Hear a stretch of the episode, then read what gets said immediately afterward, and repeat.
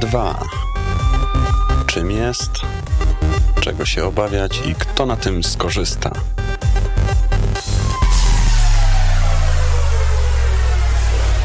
Witam serdecznie w pierwszym odcinku audycji Random Case, niecyklicznym podcaście, którego celem jest gromadzenie ważnych społecznie, ciekawych i interesujących wydarzeń, zagadnień, spraw. Dzisiejszy odcinek poświęcony będzie temu, czym jest Akta 2, kto za tym stoi, kto na tym korzysta, a kto może stracić. Postaram się odnieść do fragmentów zapisów proponowanych aktów prawnych, które w niedługim czasie mogą zostać przyjęte.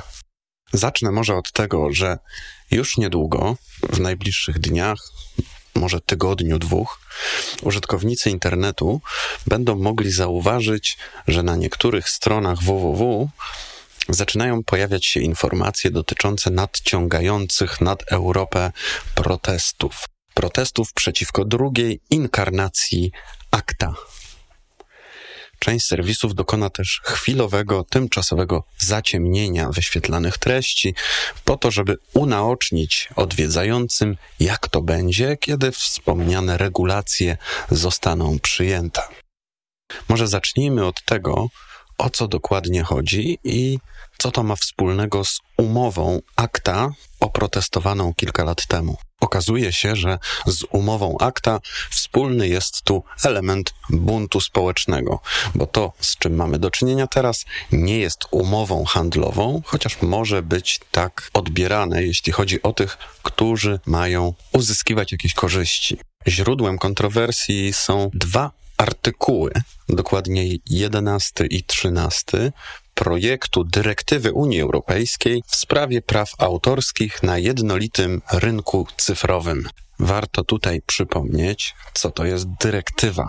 Dyrektywa unijna to taki akt, który wymusza na wszystkich państwach członkowskich Unii wprowadzenie regulacji w ich systemach prawnych po to, żeby osiągnąć określony wspólny cel.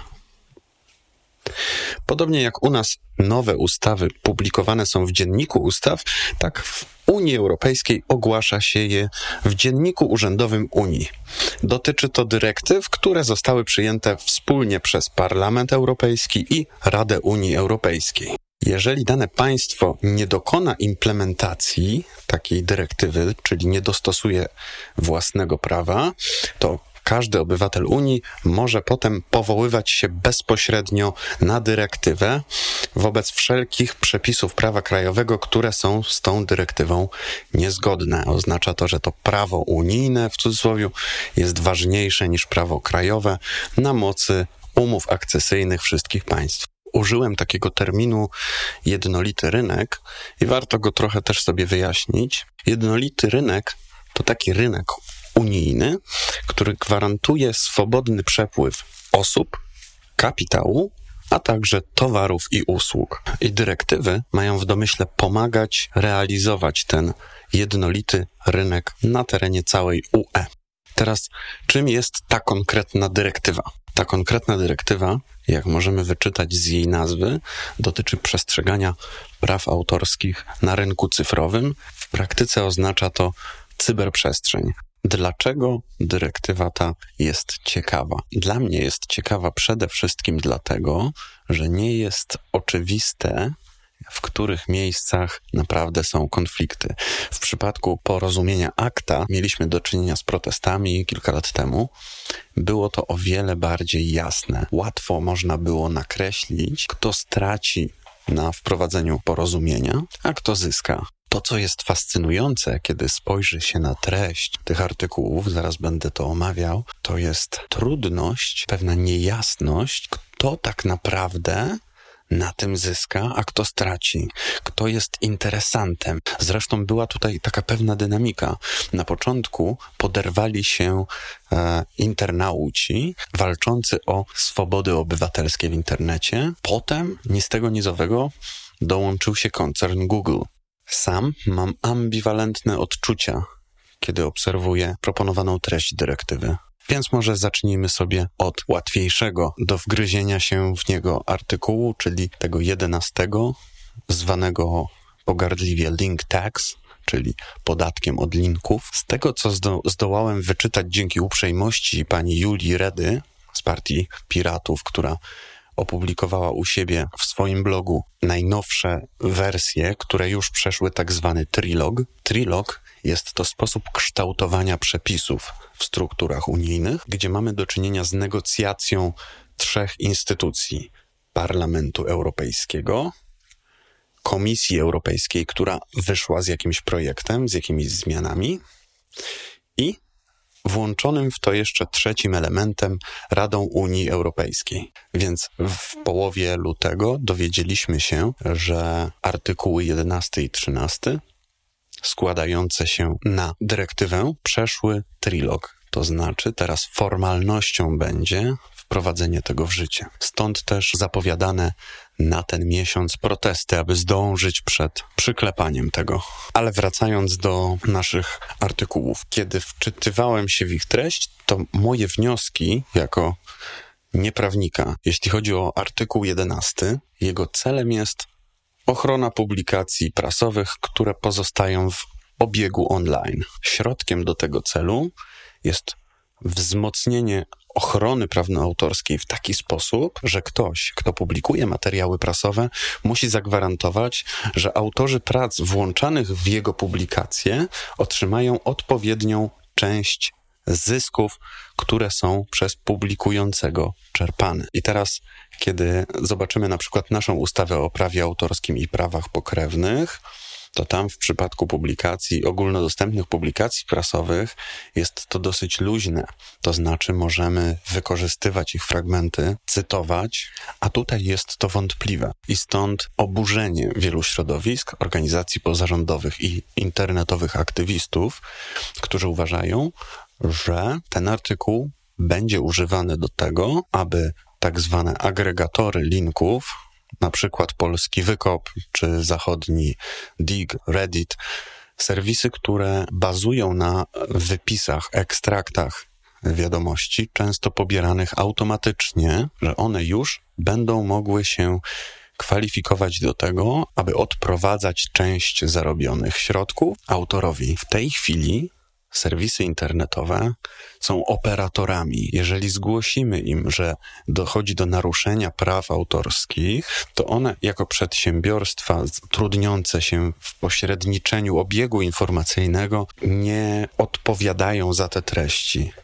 Nie są wydawcami. Tutaj mimo że nie jest to tak dokładnie nazwane, będą w pewnych warunkach traktowane jak wydawcy, będą ponosić odpowiedzialność za to, co publikują. Nie będą mogły powiedzieć, że to użytkownik zrobił coś złego, bo dodał za dużo tekstu. Pojawia się ten naturalny sprzeciw. Jak to nie będziemy już mogli publikować swoich ulubionych, ze swoich ulubionych serwisów choćby prostych fragmentów, aby zilustrować coś, co wydaje nam się ciekawe i podzielić się ze społecznością. Ale dalej czytam w tym nieoficjalnym jeszcze tekście artykułu 11. Poza tym, że wprowadzone regulacje nie mogą zmniejszać już istniejącej ochrony prawno-autorskiej, co jest jakby taką oczywistą oczywistością, dziwne by było, gdyby pomniejszały. Widzimy tam zapis o tym, że stosowanie tego artykułu 11 nie może dotyczyć pojedynczych zwrotów lub bardzo krótkich wypisów z publikacji prasowych. Wydaje się to całkiem rozsądne i sprawiedliwe, ale znający się na temacie zwracają uwagę, że takie sformułowanie może być niebezpiecznie nieprecyzyjne. To znaczy, nie jest powiedziane, co to znaczy na przykład krótka sentencja kilka słów, kilkanaście słów, a może kilkadziesiąt słów. Co z obrazkami, które, czy one też są krótką ilustracją, czy można to robić? Co to znaczy, że ekstrakt, wypis ma być krótki? Czy ma być to jedno zdanie, dwa zdania, osiem, dwadzieścia osiem? Nie wiemy tego i pozostanie to kwestią dosyć rozmytą, co oznacza, że w pewnym momencie trafi na kogoś, kto zostanie w ten, a nie inny sposób potraktowany, co możemy zewnętrznie odbierać jako niesprawiedliwość. Więc dlaczego nie naprawić tego już na etapie formułowania takiego aktu? Poza tym wyczytałem, że artykuł 11 nie może być stosowany w odniesieniu do hiperłączy. Co to oznacza? Ano oznacza to, że dalej będziemy mogli linkować, z tym, że w, zupełnie nie rozprawia się to z tym zarzutem, że w ten sposób agregatory treści przestaną funkcjonować lub będzie ich funkcjonowanie bardzo utrudnione. Jest taka definicja łącza hipertekstowego, techniczna, i to ją wypełnia. Natomiast jest, jest również taka powszechna definicja wśród internautów linkowania, to znaczy podawania jakiegoś ekstraktu z treści, dołączania ilustracji obrazkowej, na przykład, między innymi, być może, i to nazywane jest powszechnie linkowaniem. Więc wstawka o tym, że nie stosujemy tego artykułu w odniesieniu do łączy hipertekstowych, nie uspokaja tamtych obaw. Coś, co mnie ucieszyło jako obywatela, jako użytkownika internetu, jako również twórcę, to to, że nie jest stosowany artykuł 11 w odniesieniu do przedsięwzięć prywatnych i niekomercyjnych. Czyli widzimy tutaj, że jest to skrojone pod przedsięwzięcia komercyjne, które używają treści prasowych do tego, aby czerpać zyski. Zresztą tak jest to potem uzasadnione. Warto tutaj uzupełnić, że ten sposób wynagradzania e, on nie jest z góry przewidziany, czyli zastosowanie będzie miało tu po prostu licencjonowanie. To znaczy, jeżeli jesteśmy agregatorem treści, takim jak na przykład Google News czy wykop z naszego podwórka, to będziemy musieli uzyskiwać licencję od twórcy, wydawcy, kogoś, kto w przypadku Polski ma autorskie prawa majątkowe. Będziemy musieli wykupić od niego możliwość publikowania pewnych treści o pewnej objętości. Nie wiemy jakiej, bo tego nie zapisano. Dalej mamy ciekawszy i bardziej obfity artykuł 13, tak zwany upload filters, czyli filtry przesyłania. O co w nim chodzi? Tutaj również mamy do czynienia z, ze zmianą roli z operatora na wydawcę.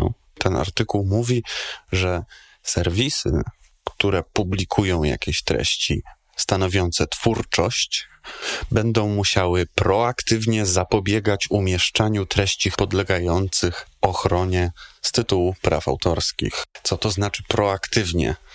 To znaczy, że będą musiały one zapobiegać pojawianiu się tych treści, a jeśli się pojawią, to powinny wcześniej uzyskać odpowiednią licencję, aby tak się stało nie post factum, nie reaktywnie, tylko w momencie, kiedy użytkownik dokona przesłania pliku, już powinien ten plik, na przykład z klipem wideo czy audio, zostać poddany analizie. I tutaj przeciwnicy podnoszą, że po pierwsze wymaga to niezłych inwestycji. Bardzo dużo kosztowało na przykład YouTube'a zaimplementowanie odpowiedniego filtrowania, które, jak pokazuje praktyka, i tak bardzo często myli się. Będzie to więc oznaczało podniesienie progu wejścia i wydzielenie takiej kasty bogatych serwisów i serwisów, których nie stać na filtrowanie. Oczywiście mogą robić to ręcznie. Zresztą są tam zapisy, które mówią, że w przypadku zgłoszenia e, naruszenia, jeżeli dojdzie do sytuacji konfliktowej, to należy przeprowadzić ręczną weryfikację zasadności tego. Cóż jeszcze znalazłem ciekawego tam? Ano to, że e, wyłączone ze stosowania artykułu 13 są na pewno cytaty, krytyka, przeglądy, karykatury, parodie i pastisze. To odcina pewne obawy, jeśli chodzi o to, na przykład jakiś youtuber może prowadzić wideobloga o najnowszych produkcjach kinowych i tam dokonywać recenzji. Ale tutaj pojawia się taka wewnętrzna sprzeczność tego artykułu. Jeżeli trafi na serwis, który dokonuje automatycznego filtrowania, to w praktyce on zostanie przez te filtry proaktywnie wycięty, a potem może się odwoływać. Poczucie, które mam zarówno jako odbiorca kultury, jak i jako twórca, jest takie, że nie do końca jestem tutaj tak realnie uwzględniony.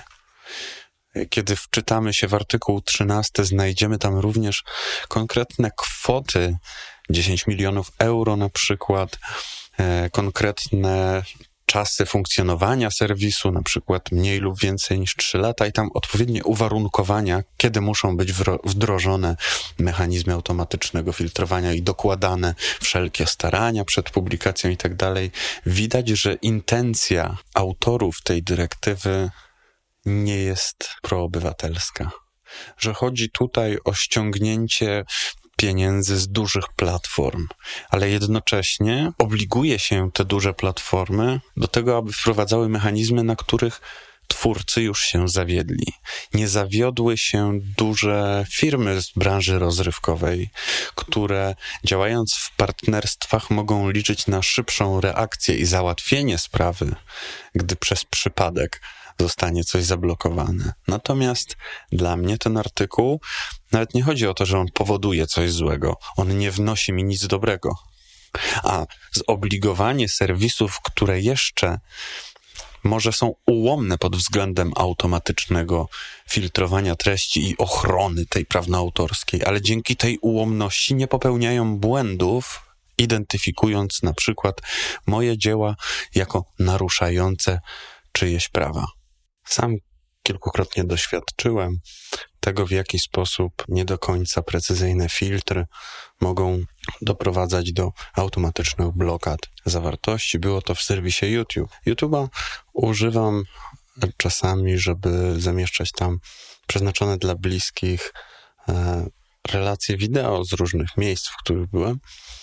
E, lubię takie relacje ilustrować ścieżkami dźwiękowymi własnego autorstwa. Często dzieje się tak, że serwis automatycznie identyfikuje pewne fragmenty rytmiczne jako należące do kogoś. W tym momencie potrafi odezwać się e, jakaś mało znana albo bardziej znana agencja reprezentująca jakiegoś wykonawcę z drugiego końca świata i przedstawić mi wraz z serwisem YouTube ultimatum.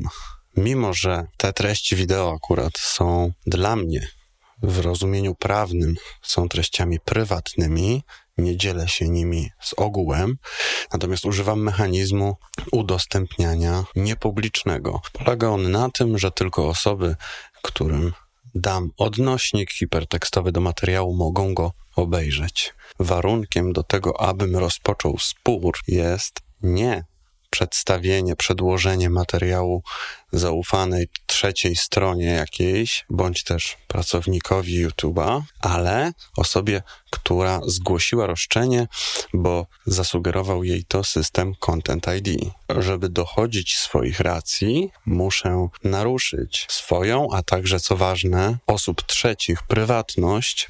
W tym momencie YouTube nie daje mi wyjścia, i mówi idź stąd sobie, albo musisz pokazać ten film zupełnie obcej osobie, a może kilku osobom. Nie znajduję w artykule 13 nic, co mnie jako twórcę chroniłoby przed tego rodzaju nadużyciami. Oczywiście w artykule 13 znalazły się od czasu, kiedy Ostatnio aktywnie się nim interesowałem, uczestniczyłem nawet w jednym proteście we Wrocławiu. Od tamtego czasu wprowadzono takie zapisy, do których mógłbym się uśmiechnąć, gdybym w ogóle uważał, że taki artykuł jest mi potrzebny. Przykładem może tu być wyłączenie platform, które świadczą usługę wymiany, dzielenia się kodem źródłowym na otwartych licencjach. No, użyto tu trochę niefortunnego sformułowania open source software, co oznacza oprogramowanie o otwartym kodzie, ale już wybaczmy im. Mm, ja jestem osobiście bardziej zwolennikiem wolnego oprogramowania, orędownikiem projektu GNU. Natomiast rozumiem, że ci, którzy tworzą prawo, nie muszą aż tak bardzo się znać, chociaż to też pokazuje, że pewne ostre, precyzyjne kwestie można byłoby wyjaśnić. Może rzeczywiście chodziło o oprogramowanie, którego kod jest otwarty, ale takie wcale nie musi być niechronione. Ono może być licencjonowane i własnościowe, a jedynym dobrem, jakie społeczność dostaje, jest otwarty kod, który może pomóc ulepszyć.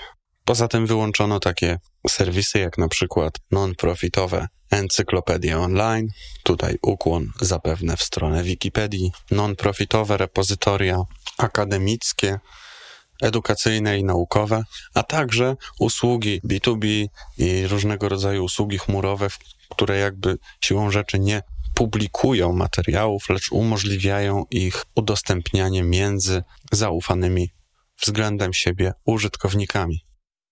Niezależni obserwatorzy i organizacje pozarządowe zajmujące się ochroną praw obywatelskich w internecie zwracają uwagę, że artykuł 13 może być nie sam w sobie, ale może być narzędziem do stosowania prewencyjnej cenzury.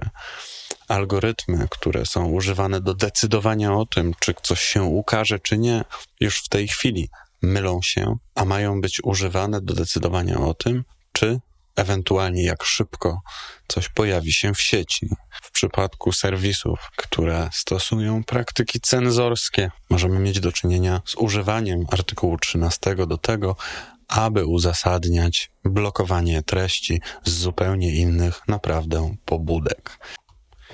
Tytułem wczesnego podsumowania warto, myślę, że warto w tej kwestii dopuścić pewną ambiwalencję, aby poczuć całe spektrum różnych wpływów, jakie się tam zawarły w, e, w tej dyrektywie, w szczególności właśnie w artykule 11 i 13, Myślę, że w ten sposób możemy przyznać, że mamy tam do czynienia nie z taką spolaryzowaną sytuacją, gdzie tutaj mamy tych dobrych, tam mamy tych złych i opowiadamy się po którejś ze stron, albo po stronie przemysłu rozrywkowego, albo po stronie użytkowników czy odbiorców.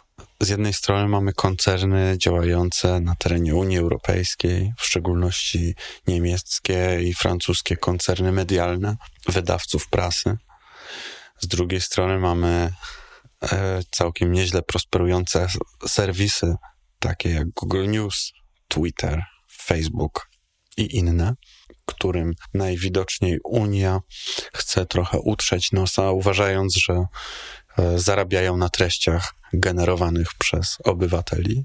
Z trzeciej strony mamy odbiorców, użytkowników, konsumentów kultury.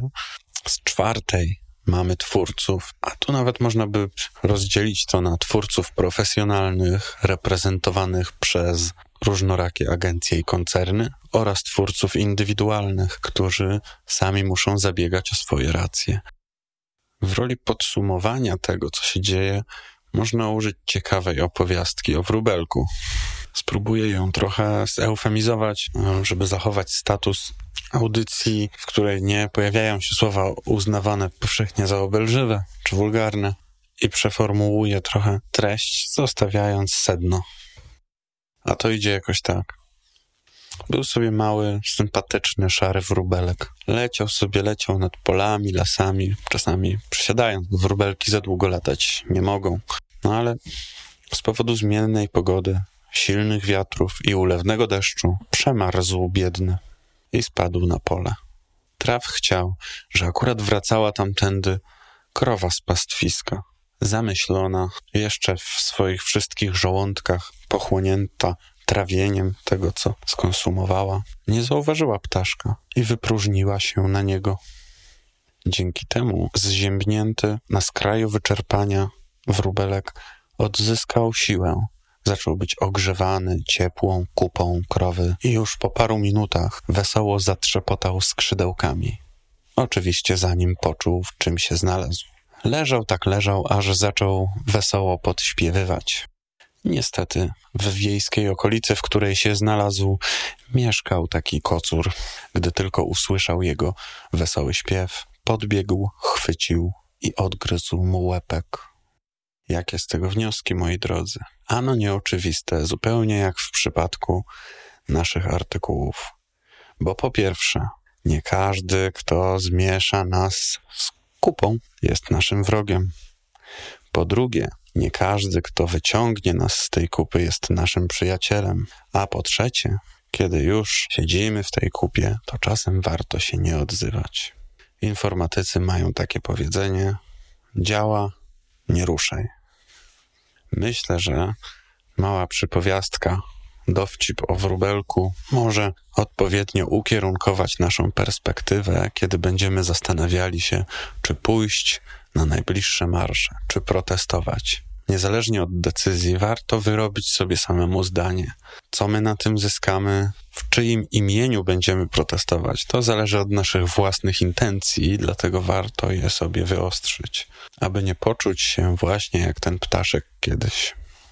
Podsumowując tak, nieco bardziej precyzyjnie i osobiście, moim zdaniem, nawet gdyby idee zaproponowane przez nam szanownie panujących były szczytne, a z zapisów widać, że one są mściwe, to implementacja leży, mówiąc tak po komputerowemu. Myślę, że brakuje tam precyzji, jeśli chodzi o konkretne wolumeny, szczególnie w kwestiach tych prasowych. Myślę, że następuje przeniesienie procesu ochrony prawnej na podmioty, które, jak to pokazuje praktyka, nie powinny się tym trudnić, nie powinny zajmować się decydowaniem o tym, przedsądowym decydowaniem, czy coś jest warte upublicznienia, czy też nie, ponieważ są to podmioty omylne. I myślę, że w praktyce nie będziemy mieli takiej idylli, jaką może się to wydawać z komentarzy tam umieszczonych pod propozycjami, tylko po prostu lekkim przeformatowaniem rynku dużych graczy. To znaczy, koncerny europejskie zyskają, ale na pewno nie twórcy europejscy, na pewno nie artyści europejscy, bo tych jest znacznie, znacznie więcej niż tylko ci zrzeszeni w tych koncernach, których ma to chronić. Duzi gracze, oni sobie poradzą. Masowo zaczną skupować odpowiednie pakiety licencyjne i wszystko będzie po staremu. Może trochę gotówki zostanie w Europie, ale czy trafi ona do twórców, czy użytkownikom będzie lepiej, wątpię.